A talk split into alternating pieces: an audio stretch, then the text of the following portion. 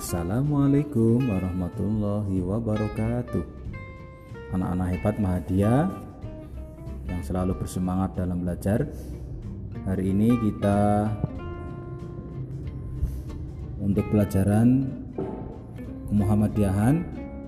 Kemarin sudah sampai pada pengertian musyawarah ya, Coba sedikit diulang ya. Musyawarah itu kemarin dibahas yaitu artinya adalah saling memberi atau meminta nasihat. Ya, dan juga kemarin sudah diterangkan ayat Al-Quran yang menganjurkan perintah untuk bermusyawarah. Nah, hari ini kita akan belajar tiga hal. Yang pertama jenis dan forum musyawarah. Yang kedua tujuan musyawarah. Dan yang ketiga adalah manfaat musyawarah. Kita akan bahas satu persatu. Yang pertama, jenis dan forum musyawarah. Ada banyak jenis musyawarah yang ada di dalam lingkungan kita.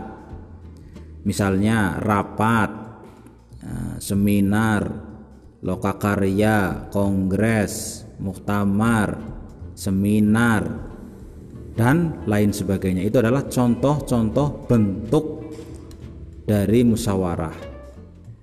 Kemudian forum musyawarah itu dapat dilakukan dengan dua cara. Yang pertama dengan cara formal atau resmi yaitu musyawarah dalam forum resmi dengan aturan yang sudah tertentu misalnya rapat, sidang, kongres, dan lain sebagainya. Yang kedua, non formal atau tidak resmi. Musawarah non formal yaitu musawarah di luar forum resmi dengan aturan yang kurang atau tidak jelas atau biasanya bersifat santai. Misalnya dalam bentuk obrolan, silaturahmi, lobby, dan lain sebagainya. Anak-anakku sekalian yang selalu semangat dalam belajar. Kemudian kita melanjut tentang tujuan musyawarah. Banyak sekali tujuan musyawarah, namun yang akan kita bahas ada lima.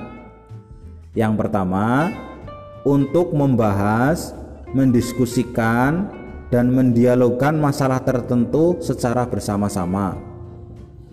Yang kedua, untuk mencari solusi atau jalan keluar yang ketiga, untuk mengambil keputusan yang sulit dan rumit bila dipecahkan sendiri. Yang keempat, untuk menilai perkembangan sebuah organisasi.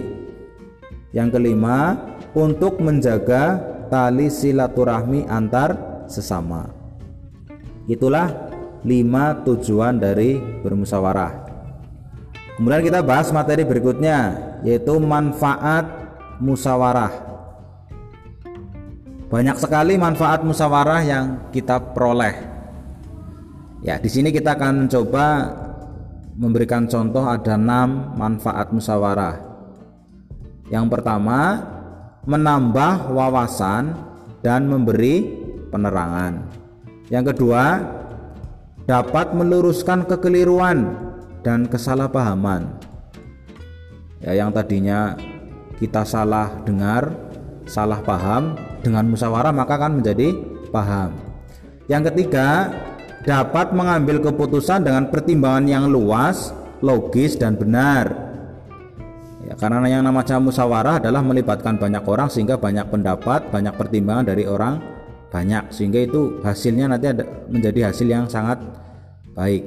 Kemudian yang keempat, meningkatkan takwa, silaturahmi dan rasa ukhuwah Islamiyah dengan kita bermusyawarah ketakwaan kita insya Allah akan bertambah silaturahmi terjalin dan persaudaraan antar sesama juga akan terjalin.